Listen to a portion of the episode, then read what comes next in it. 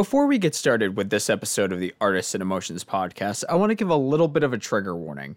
This episode contains subject matter such as depression, deep depression, talks about abortion and women's rights, eating disorders, and body dysmorphia.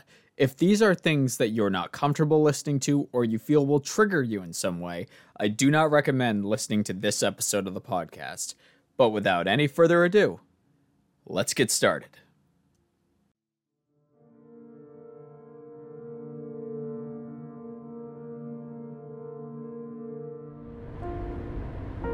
Dad died and you never came to the funeral. You never called or sent a card, nothing. I know. I'm sorry. Dad died and I had no one but that piece of shit in the back.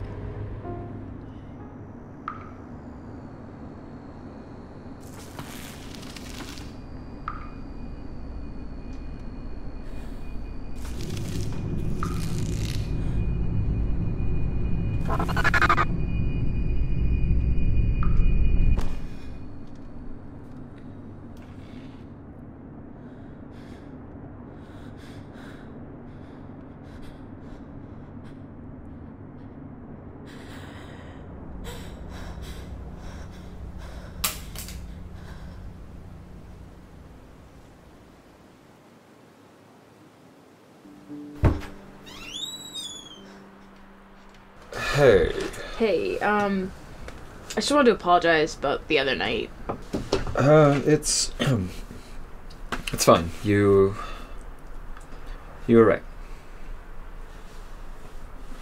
Is there anything else? Uh, yeah, um, I found this notebook in my car. Um, here. No way. I, I thought I lost this years ago. Yeah, um, I just I found it digging through some old stuff.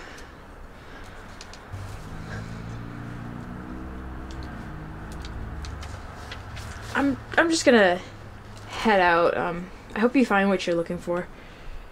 I I can't thank you enough. Test subject is 59-year-old Thomas Clark, a full-time employee at Playtime Co. since 1955. Six months ago, he was diagnosed with terminal lung cancer. Now, Mr. Clark, of sound mind, has volunteered for this experiment. I can't tell you how easy it was. No mental health screenings, nobody asking, hey, is this really a good idea? Hell, you don't even need to know how to use the damn thing in most places. Like getting your license without ever getting behind the wheel. Don't worry though, I've always considered myself a responsible individual.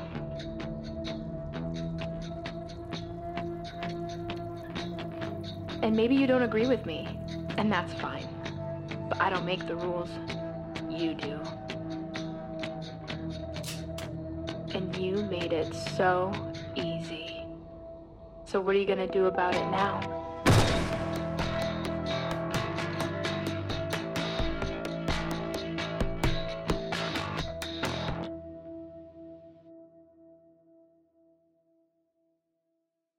Welcome to the Artists and Emotions podcast. I'm your host, Cody Alexander Curtis. And to be honest, I am very excited about our guest here today. I have Sam Quirion with us here today, and me. I have known her for a couple of years, but I've only ever really met her in person one time, which we'll break into because we met on a set.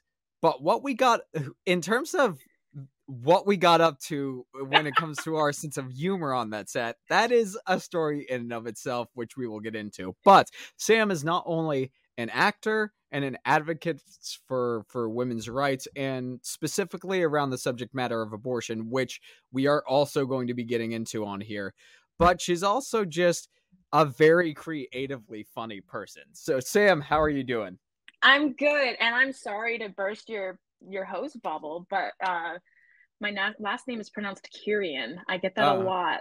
oh that's great you know well you Don't know don't worry about it at all. I probably I was like, oh shoot, I probably should have told him before, but hey, I'm excited to be here. Hey, that's okay. I'm just gonna call you Quasimodo from now on. That's it's per- it's perfect. I'll oh, just now go I from have there. another nickname. My The- other nickname is the Rizzler. I got that on Robbie Moore's set recently. Okay. Um, I think I need a little bit more context for this situation, but so the kids call it Riz these days. Charisma is uh, called what having game is known as Riz Yes. now. So I was having hella game on set with a couple people, and Gabe Gabe Hurst came over and was like, "Yo, man, you just got the Riz," and I was like, "What are you talking about? I'm just being me." And so he's like, "No, I'm gonna call you the Rizzler." So now I'm just the Rizzler within my friend group. That sounds so much like something Gabe would do. Yeah, I love him to death. yeah, doesn't everybody though? Right, it's Gabe. How could you not with the Blue Beetle? Exactly. So, okay. Uh here is where we're going to talk about how we first met and here is how we're going to break this down. So, uh we were both cast into a, a short film that would be premiering at was it last year or two? I think it was 2 years ago. 2021's Damnation Yeah. Band. I think it was it was at no, it was last year's. It was the first one they had back at the Nickelodeon, I think. You're right. It was last year's because yeah, that's the that's the same one that we're not out of the woods yet, and uh, Noah Anderson's per, uh, film premiered at. So yeah, it was last year. So we got cast into a film called Waitlist, which is a film about depression. Funny that we're speaking about that on this podcast. Uh, but we got there, and I would say that, that basically from the moment we started talking to each other, there was this constant. There was this constant joke that we were both either going to a have our asses kicked or have our asses kicked off of set because there was a lot of to say there was a lot of playful banter back and forth just to make people feel uncomfortable is Yes. basically what we were doing the entire time we were there. But is that not what you're supposed to do?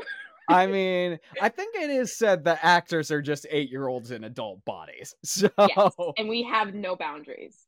Yeah, exactly. No so it was so needless to say, uh it was very childish is what Yes. it comes down to. But that is what you do when you're on a film set and you have good connections with people. Yeah.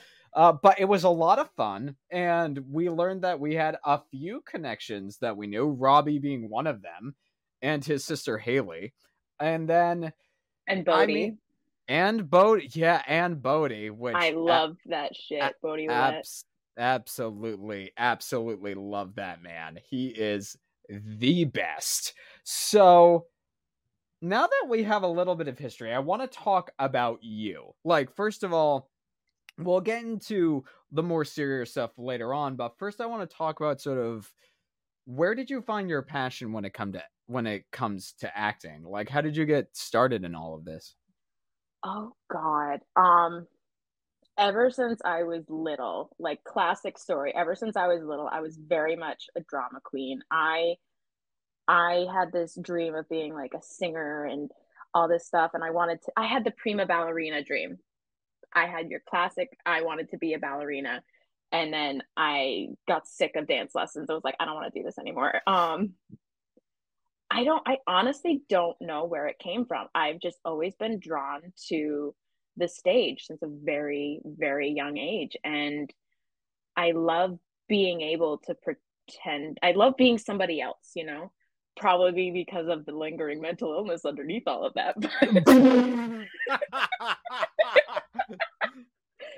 oh, Oh, no. I just I loved make believe. I loved it all and I I don't know what drew me to it. I just and I mean, I think I just like the attention, the good attention. I mean, let's be honest. Anybody, any actor that says they're in this not for attention is is lying to themselves. We absolutely love getting attention when things are, are are going good, Absolutely. or when things are not going good, depending on what mental state you're in. Oh yeah, no. I'm tired of the being this getting the attention for things being bad. That is, yeah, no, I'm over it. Yeah. So All right. So we've already sort of established and that was that was good. Now I want to know if there's been any any production or any role that you've been on. Well, while you've already sort of been passionate and in love with this whole world, was there one particular thing you did where you're like, I know for sure now I'm in the right place? Honestly, I got I had I had been struggling to figure out my direction in life. I knew I always wanted to be an actress. I knew that was always a thing, but it wasn't it wasn't your quote unquote like stable income like you needed to get something not like legit because acting is legit. You needed something that would pay the bills. And so I was struggling to go through school to figure out something I wanted. I went through like seven, eight different majors, three different schools, and I finally ended up at SMCC and in the communications and media program. Um, I will preface this by saying I was looking at my semester to go to a different college coming up, and I was a business accounting major. And I was looking at this business class I was supposed to take, and I'm like, there is no way in hell I am doing this. This is, I would rather pull out every single one of my eyelashes because it was talking about how we would look into a business and make like this full portfolio, like analyst of it. And I'm like, gross, no.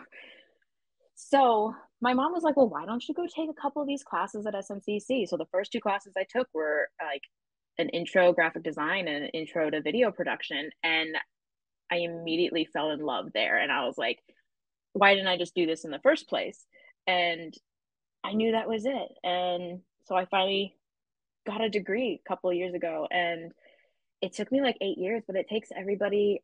I'm still trying to not beat myself up about it, but I finally have a degree in something I love eight years later. And I'm very proud of working hard for it. And um, then what just was amazing was I was in Katie Collier's uh, Mayhem film, Like Mother, Like Daughter.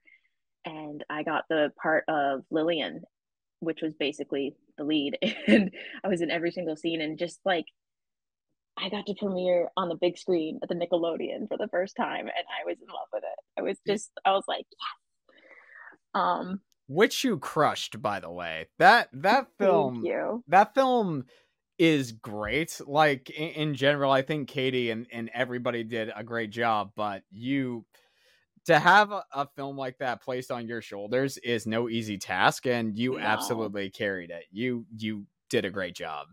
Thank you, Elizabeth. Elizabeth Freeman. Yeah, that's her last name. I'm sorry, Elizabeth.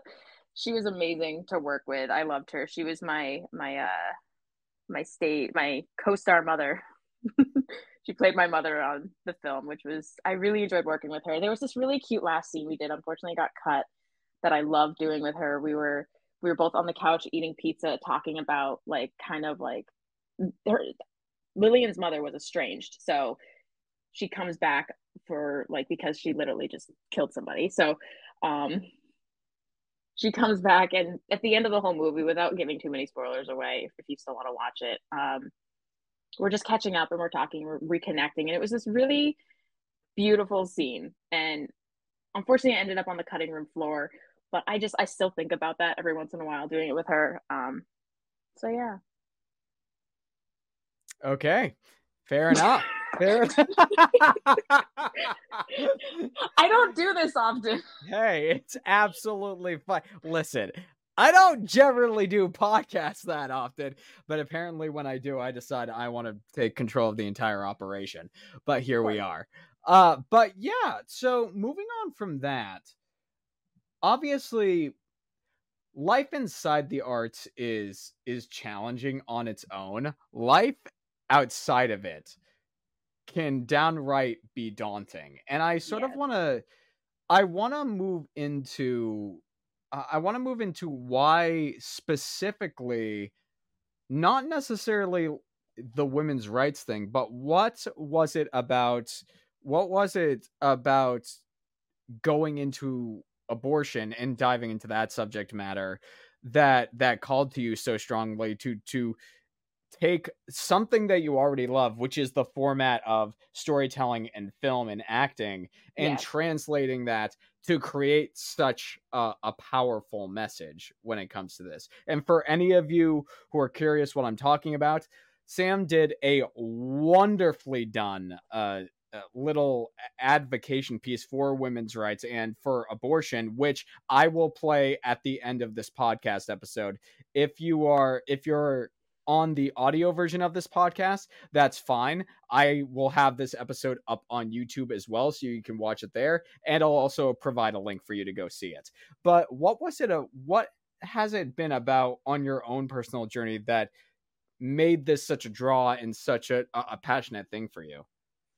So I remember when it, the abortion rights really started hitting the news, and we'd already gone through COVID and we were still kind of in the thick of some of it. And so everybody was on edge. And then the women's rights stuff started getting stronger along with the Black Lives Matter movement. Everything was intense. I was drawn to women's rights because I am a very, very strong advocate of not telling other people how to live their life, you know? And I remember I was on the floor um, the Roe v. Wade got overturned, I was on the floor in one of the rooms that I was working in, and I just started crying. I was so furious with just this decision that finally happened, and I felt helpless. And I was because I'd already been seeing all the other stuff about. I was already getting pissed off enough with all the other stuff, so I was so furious. I was on the floor crying, and I was it was that furious to a point that all right we're doing something about this. And so this was a couple years ago and i decided i literally just texted ben and bodie right then and there uh, ben rooker who is my partner who is amazing great artist. We can go into him later. And i was like we're going to film a psa for this and we're going to raise money. And um that's that's how it happened. And women's rights have come so far since all of time. And the fact that we're starting to turn back on that is just it's not okay obviously. And we we can't go back. We just can't. Because if that goes back what else is going to go back? Like we're already black lives matter is still already fighting. And yeah I am not good talking about some of this stuff. hey, it's okay. Literally any emotion you feel while you're talking about this is absolutely fine. Uh to to go along with that cuz I do agree with you.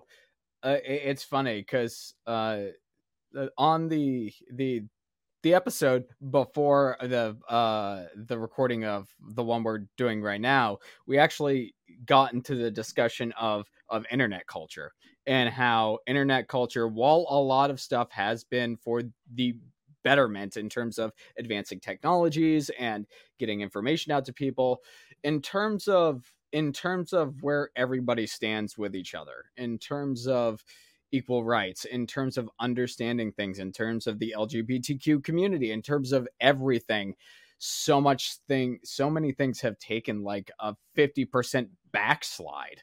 Exactly. it's, it's if there i know for me if there's one thing that i don't necessarily have a problem with is is saying that the traditionalist mindset not not like the abusive mindset from the 50s that men have had when it comes to their their partners and their children and their families and everything else. But i do i'm okay with us sort of pushing for the traditionalist mindset of it's okay if you are a man and, and working hard and all of that stuff is is like it's a part of who you are and being okay with your own masculinity whereas yeah. i'm sure you know if you whatever whatever issue that you that you pick there are extremes on on either side of whatever issue like honestly this is this could probably be its own it, its own episode but i want to i want to circle back to to the whole roe v. Wade thing and and women's rights and and abortion because i do uh, i do agree and the thing that i hate most that internet culture has done is trying to push this this idea that you know if you are if you are an independent woman who's got career goals of where she wants to go and you don't necessarily want to have children and you don't want to start a family right off and you you don't want to settle down by the time you're like 27 then that's a bad thing. It's been it's it's still so pushed in culture like anytime you get married immediately like the next question is like six a year later it's like okay so when are you having kids? And um that's that's a huge stigma pushed on women that is luckily it's starting starting to fade away. It's but it's still there.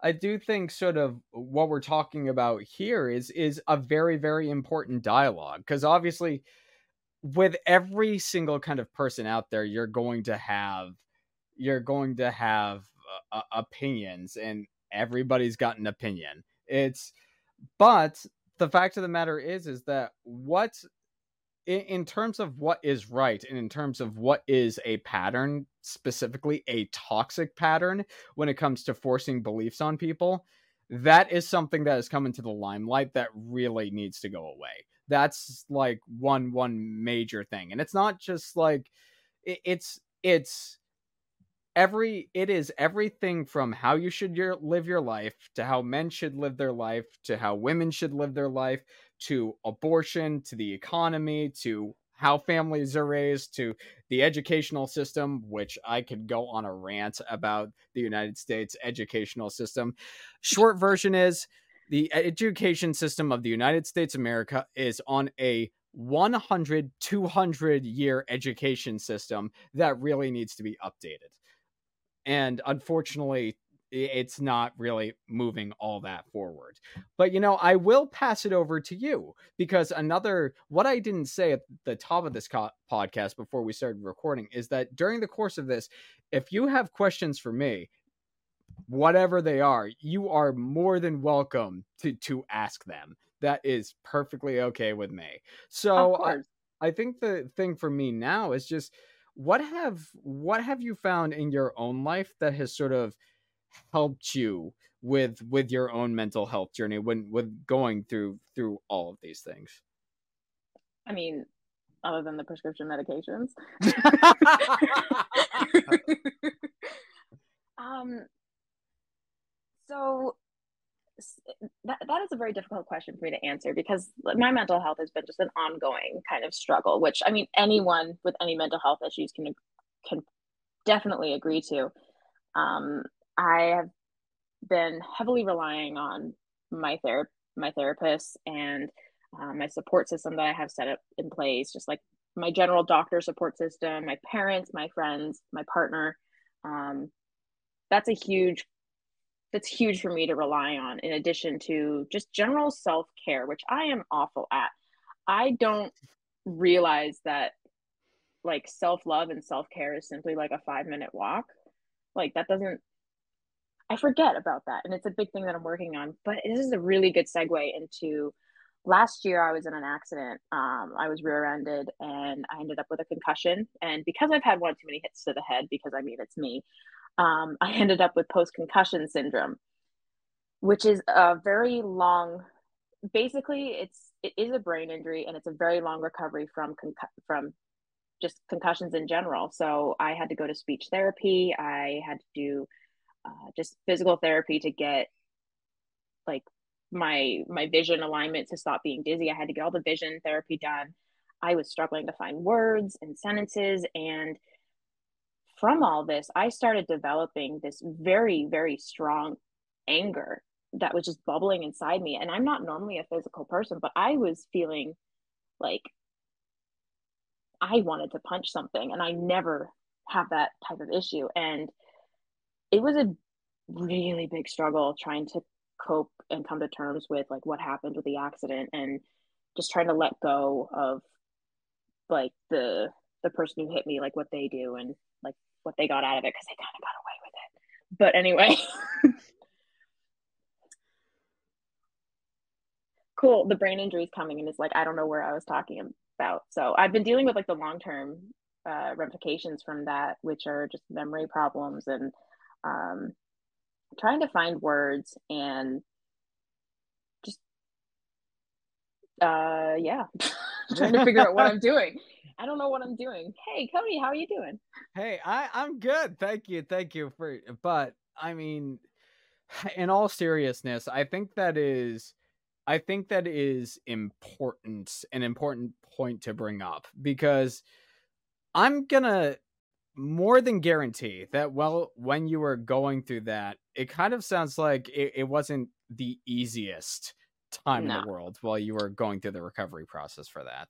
no, it was really difficult. The anger definitely came along with um with trying to accept that the person who hit me was just got a slap on the wrist. He was on his phone and it was unfortunate. But I also was trying to deal with just the recovery in itself of not being able to do anything. I I couldn't get involved in the, the film community like I wanted to because um, screen time was completely shut off. So I couldn't watch movies. I couldn't watch TV, which I mean, as a filmmaker and an actor, it's what I love.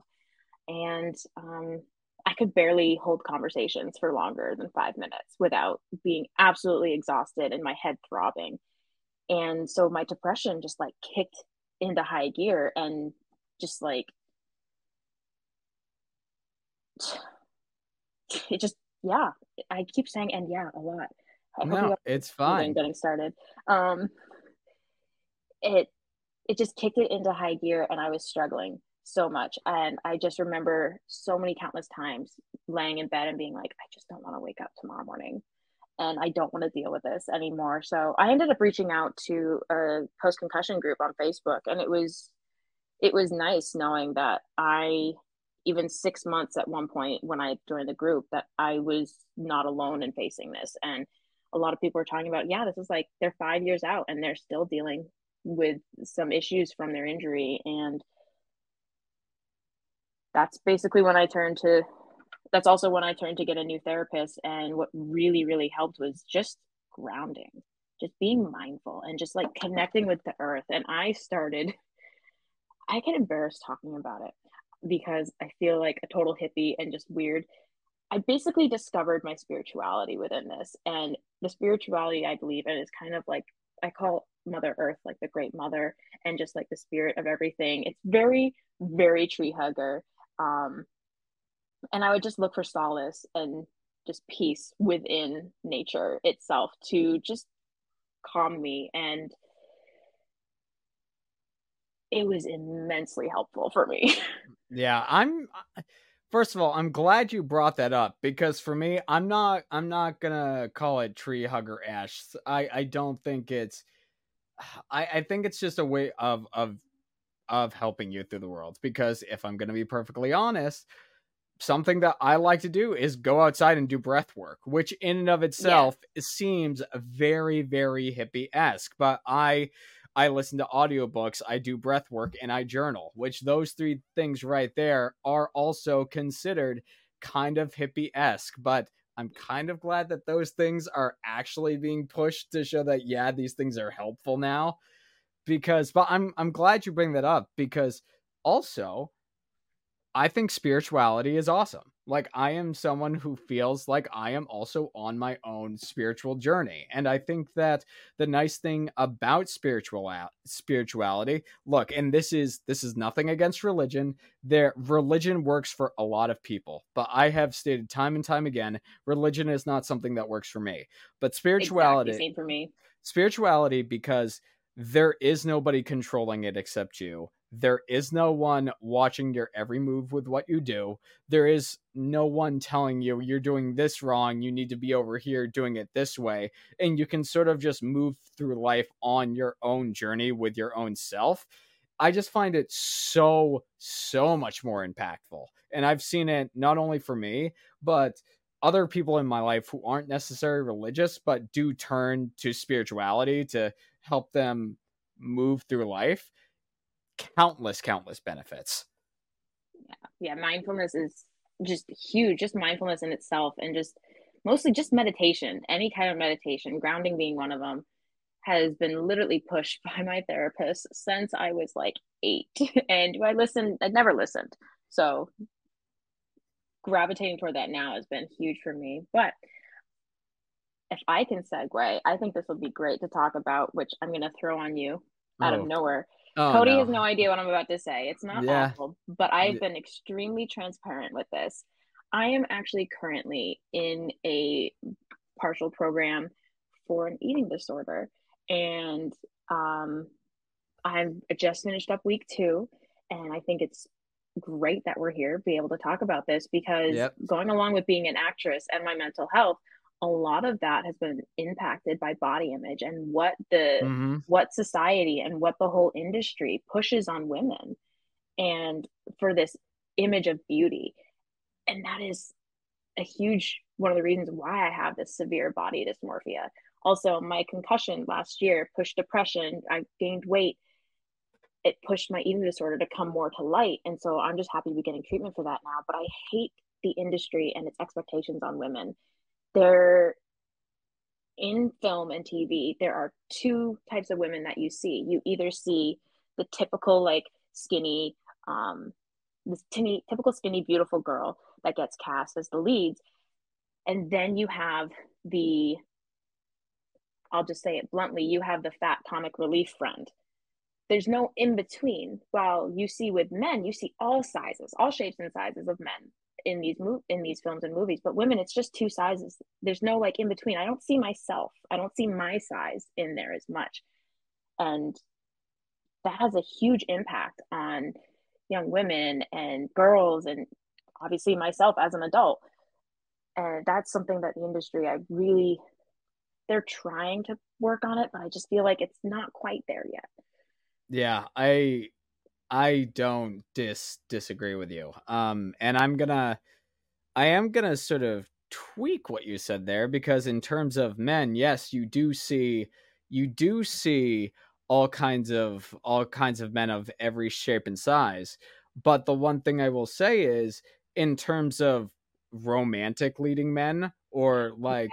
male superheroes or Disney princes or anything, you don't you don't see anybody except soup like the elite of the elite when it comes to the male specimen. And yes. I will say, being somebody in this industry, I only got over an eating disorder like three years ago. Oh. Um, because I have I have had both anorexia and bulimia over the course of my lifetime. And a big portion of that when I was younger was because this whole concept that if you were if you number one your body doesn't look a certain way. Number two if your your face and everything else doesn't look a certain way and if you don't eat a certain way then the industry is to look at you a certain way.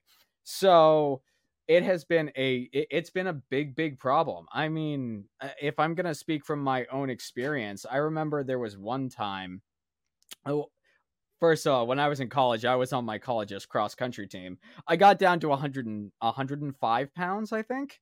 And for for someone who was in theater and super stressed and trying to get into the industry all at the same time while i was taking acting classes uh it, it, it was not good. I came home i was super depressed was told by my family i had a problem and you know the biggest problem with eating disorders when you have them you don't think that you have them most of the time. At least that was yep. my ex- that was my experience. And it took a lot it and you're right the industry when it comes to this issue the industry needs to take it, it needs to take a look at itself in the mirror because it is it's still a problem that is rampant where it is less so about what a person's talent is and more so what they look like on the outside.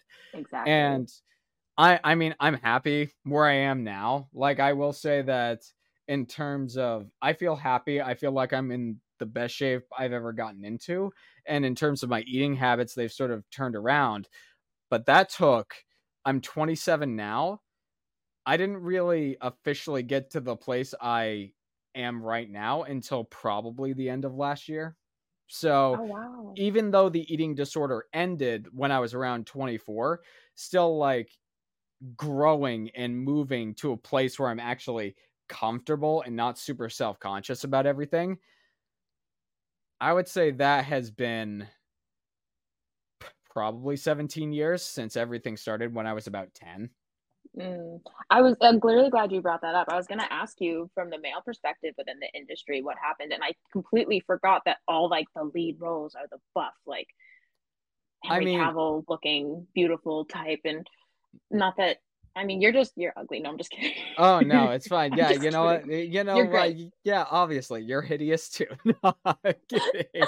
so mean.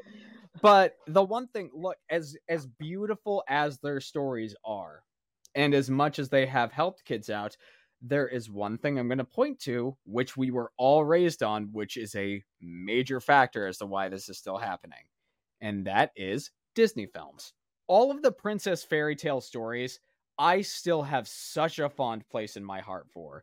But there's no denying that there is one body type in every single one of those stories.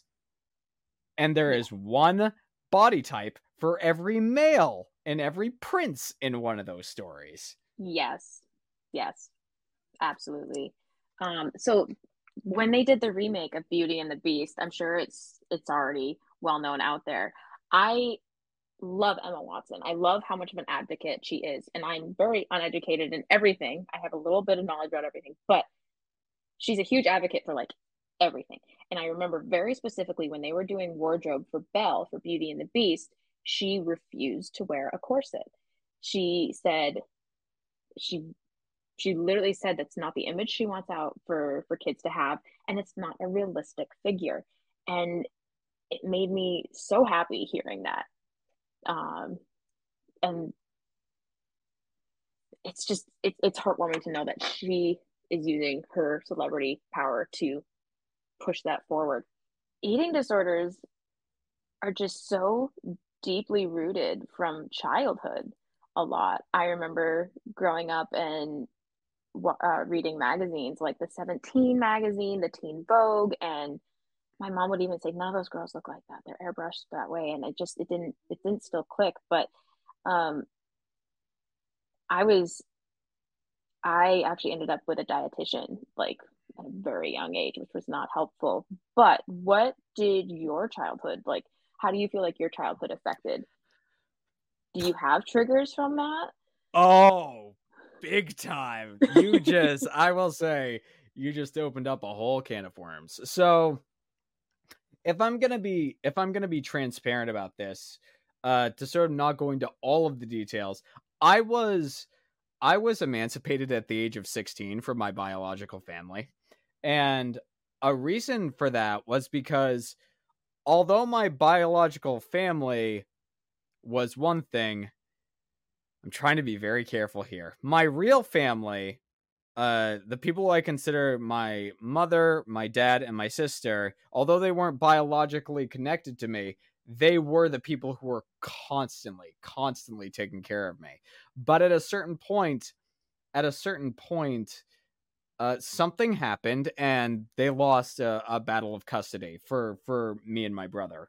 And i went home to my biological family for nine months uh, basically from uh, from the age of basically when i was 10 is what it comes down to. And during that time period to say that i barely ate would probably be an understatement. To say that i would eat just for survival would be the other thing because there wasn't really any cooking or anything going on around the house and I was essentially making food for me and my brother during that time.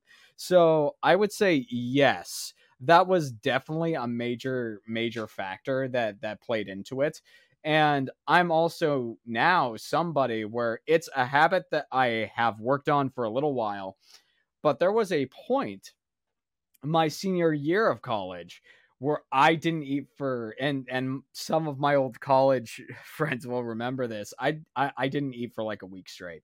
Like because I was doing two plays at the same time and I was getting uh I was getting post production done on my senior uh, thesis film and I was doing another film for a filmmaking class and I was doing pre-production for for uh for Suffocation, which is the feature film I directed in the fall. So I just I had water sparingly and I just didn't eat. So I know that definitely had a hand to play in all of this, but there we are. So I'm gonna I'm going to flip it now over to you. Uh was there a particular moment where you realized okay, yes, this is a problem, or somebody else uh, pointed it out to you. Because, like I said before, when you when you are in the deep stages of not only having depression but having an eating disorder, it's almost impossible to realize what kind of damage you're doing to your body. Yeah, I I completely agree with you on that. That's a great point. Um, it was mostly kind of the beginning of this year. A lot of stuff shifted. Um, I ended up with a new psychiatrist to do med management, and they were looking at a couple of them, and it's like, oh, you shouldn't be on both of these with bipolar. It's not good. So we got off one of my medications, and like instantly, I gained twenty pounds, and it was awful and people were able to notice it and it was pointed out at one point and then i hyperfixate on nothing but that and then right after that uh, the the doctor told me that we were going to stop my antidepressant and just stay on the mood stabilizer. And she took me off of it so fast that i ended up with withdrawal symptoms and it was a nightmare. So i had to push back against my doctor and just draw out this this tapering process but it, i was miserable. I was back to just those complete lows and not being able to get out of bed. And i was also struggle eating at one point and i was miserable. And so my eating disorder kicked back up. And i had been on and off managing it. I think it's called managing it but looking back on it now since being in treatment that was not. Um, I felt like I was managing it well. And there was this whole week that I just was absolutely wreaking havoc on my body. And I struggle with like binging and bulimia. So it was like every day that week, it was awful. And my mood tanked. I was, my, I started getting more heart, heart palpitations and I was constantly shaking. And I was like, okay, we need to fix this. And literally not two weeks prior, I was talking to my therapist openly about the eating disorder. She's like, Do you want to like start? Do you want to get help? And I was like, No, no, I got it. It's good. A week after that, I was like, Okay, we need to get this fixed. Like, we need to do treatment. And that was my kind of aha treatment point. And so I started two weeks ago. And it's weird, even being within treatment, still kind of now I still kind of have that refusal of like, oh no, you don't need to be here. Like you don't have an eating disorder. But it's like, no, no, no. let's look back on that month where you really messed with your body. Mm. You have an eating disorder. Um Yeah, so I think that's I, I think that is super important to bring up because it's it is once again it is gaining traction and there's I'm going to bring up this point because I think it is one of the major re- reasons why the conversation is once again in the public eye. Uh, for any of you who do not know what it's like to have an eating disorder, especially one that is excruciatingly bad, I highly recommend either listening to interviews with Jennette McCurdy or picking up her book I'm glad my mom died. And in that book, she she talks about sort of her own experience with having a severe eating disorder. And I had I had never up until that point read something that so accurately captured my own experience with what it's like to having an eating disorder. And she just put it out there. And thanks to that book, once again, it is in the public eye that what what people what the industry expects and pushes in terms of an image on the public it is not healthy. Like the the fact of the matter is if if you get a role and they're like yeah we want you to train for something i'm someone who's like yeah absolutely if i'm interested in it i'm gonna do it. But it shouldn't be one of those things where it creates these unhealthy cycles of where you've got to go through something just because you feel like you need to get a job. Right. It i'm glad you brought that up in group that book was literally brought up. It is on my my list to read. It is uh, incredible so I, I, will definitely i think i've been tr- strugg- i've been struggling to find a book right now so i think i'll be hopping on that one next. Also so. um if you'll allow me i actually i actually just uh started reading a new book that uh honestly for for everybody listening obviously no sponsorship or here for anything but there's a book i started reading about trauma. Uh, and it's called The Body Keeps the Score. I'm not going to try to to pronounce the author's name because it is it, it's at least it's foreign to me and it's it's very confusing but what this what this book goes into detail about is it, it, talks about how no matter what your experiences are in terms of having traumatic experiences if you feel like you've completely gotten over them that trauma is still inside of your DNA and inside of your tissue. And if you don't realize that and don't find ways to help yourself, whether that means by yourself or going to groups or Facebook groups or seeing a therapist or talking with friends and family about it, those things compound and they can be very destructive on your life.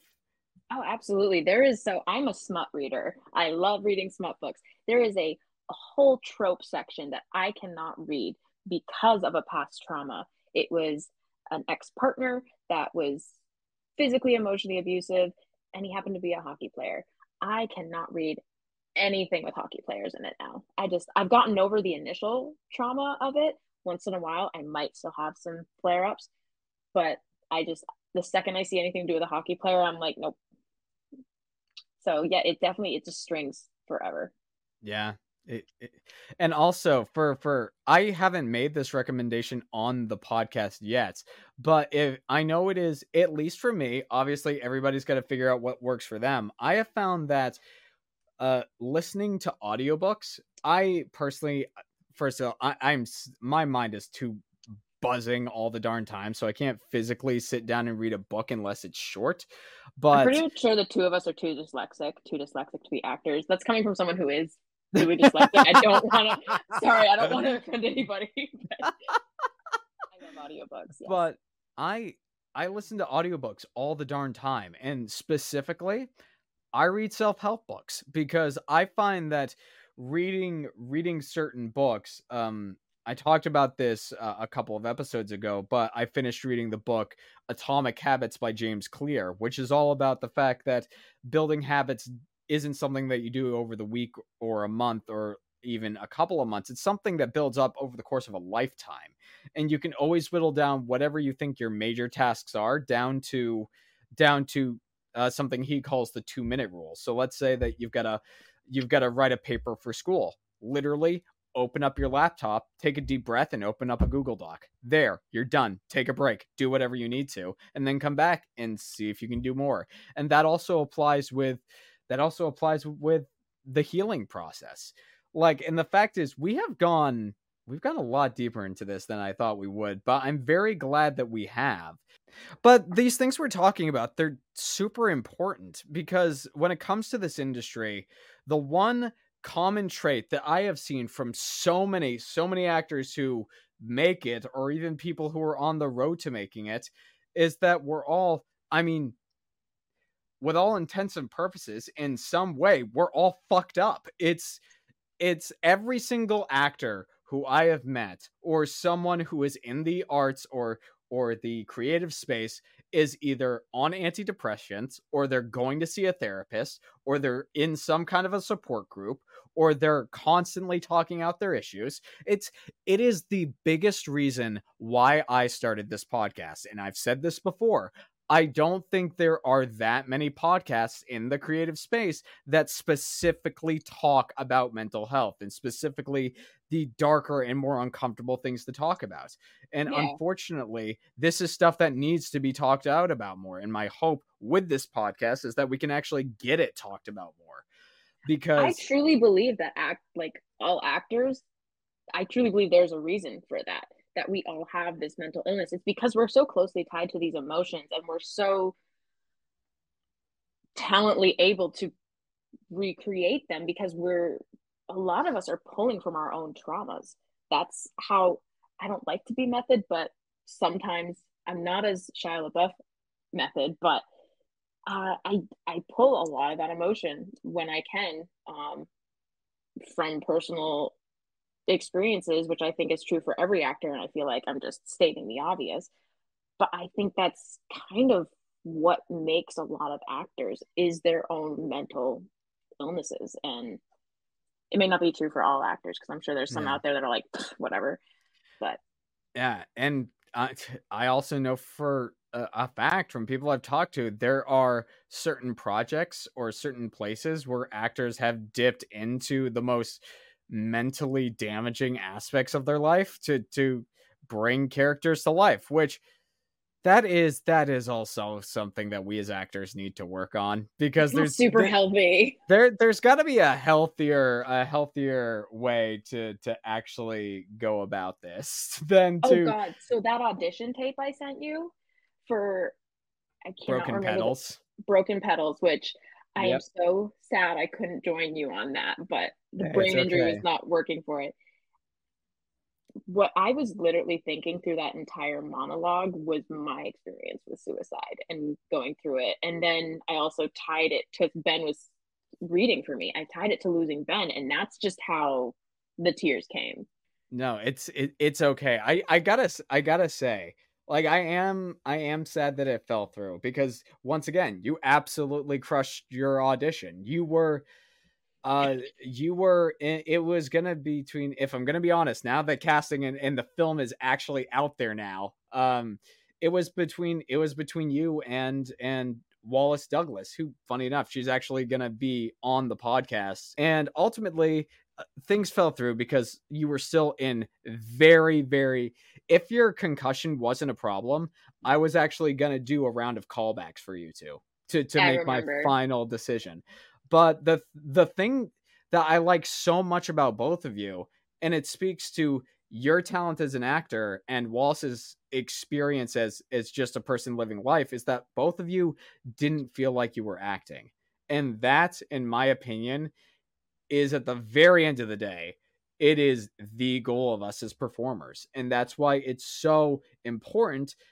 Also i hate the the industry pushes the fact that you need to be working on stuff like 24 7 because if you don't live a life outside of this thing you don't really have anything to bring to the table. And Yeah. That is another reason why mental health is put into question because every actor at some point thinks they need to drive themselves into the ground to actually make it. And some of us are still guilty of doing it to this very day. Yeah.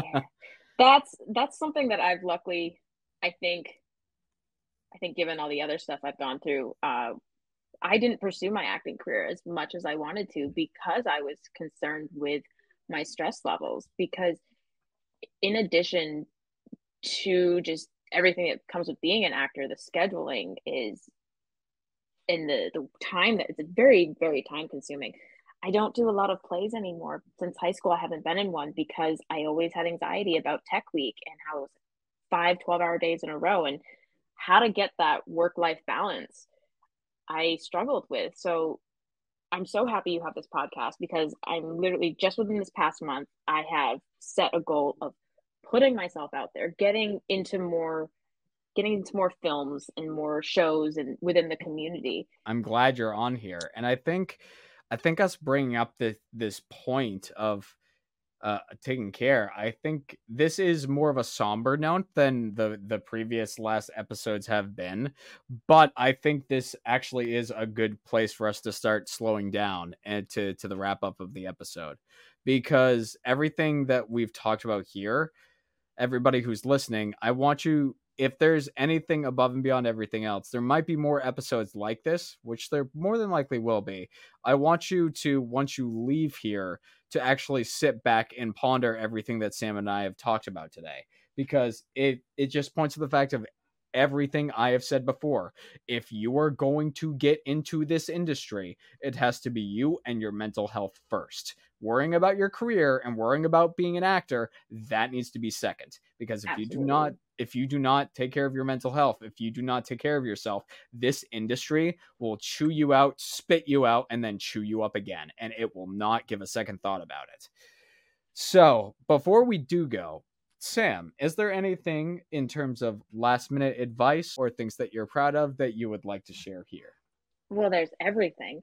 So first off, um, I really wanted I really wanted to come forward and share my story to reach out and get help. It is super important and it is possible, even if it's just writing in a journal. That is the beginning. Um, so don't ever feel ashamed. And a lot of the stuff I'm saying, I need to start believing. So moving on to a happier note, um, I would absolutely love, love, love anybody to check out the GoFundMe link for um, the abortion kind of I'm calling it a PSA that I put out. I am raising money for Planned Parenthood. The thank thank goodness that the site has the option to just directly allocate the funds to them. So I don't even touch them. So you know your money's going to go right there and help them out. And I am working on getting an agent. So I have my reel attached here. So I'm hoping um, that'll work out. So I have a working reel. It's going to be great. Go check it out. And my current project I'm working on is for Damnation Land this year. We Woohoo! we have put this off for a couple years, but we made a whole new script so that we can get it done. It's called Ink. And funny enough, it's actually dealing with a young girl struggling with her depression and just creating this new reality away from the rest of the world and kind of fighting with inner demons. So I love that. yeah, it's it's gonna have a very cool ending that's gonna be open to interpretation. I love that. And I love, love that kind of storytelling. But for anybody who is interested in the GoFundMe link and to see the video, once again, the video is going to play after this podcast episode has concluded. And the link to the GoFundMe, it's not only going to be in the description for this episode, but it'll also be in the description for uh, for the episode when it goes up on youtube.com. So you'll have a couple of ways to access it. And yeah, without a doubt, go there, give whatever you can. And yeah, support, support, support. Once again, I just got to say, I got to say thank you for coming on, Sam, and sharing your story. It it, it means a lot. me. Thank you for having me. I'd love to come back because I have, you know, years more worth of stories for you. But no, it is so great seeing you. Uh, thank you so much for having me. I really enjoyed this, and I am so happy that you are are doing this because this mental health this is such an important topic to discuss within our community because pretty much any creator within our community struggles with this. This has been the Artists and Emotions podcast. Thank you so much for listening. My name is Cody Alexander Curtis, and we certainly hope that you got something from today's episode, something that you can take with you on your own mental health journey. But until next time, I'll see you guys.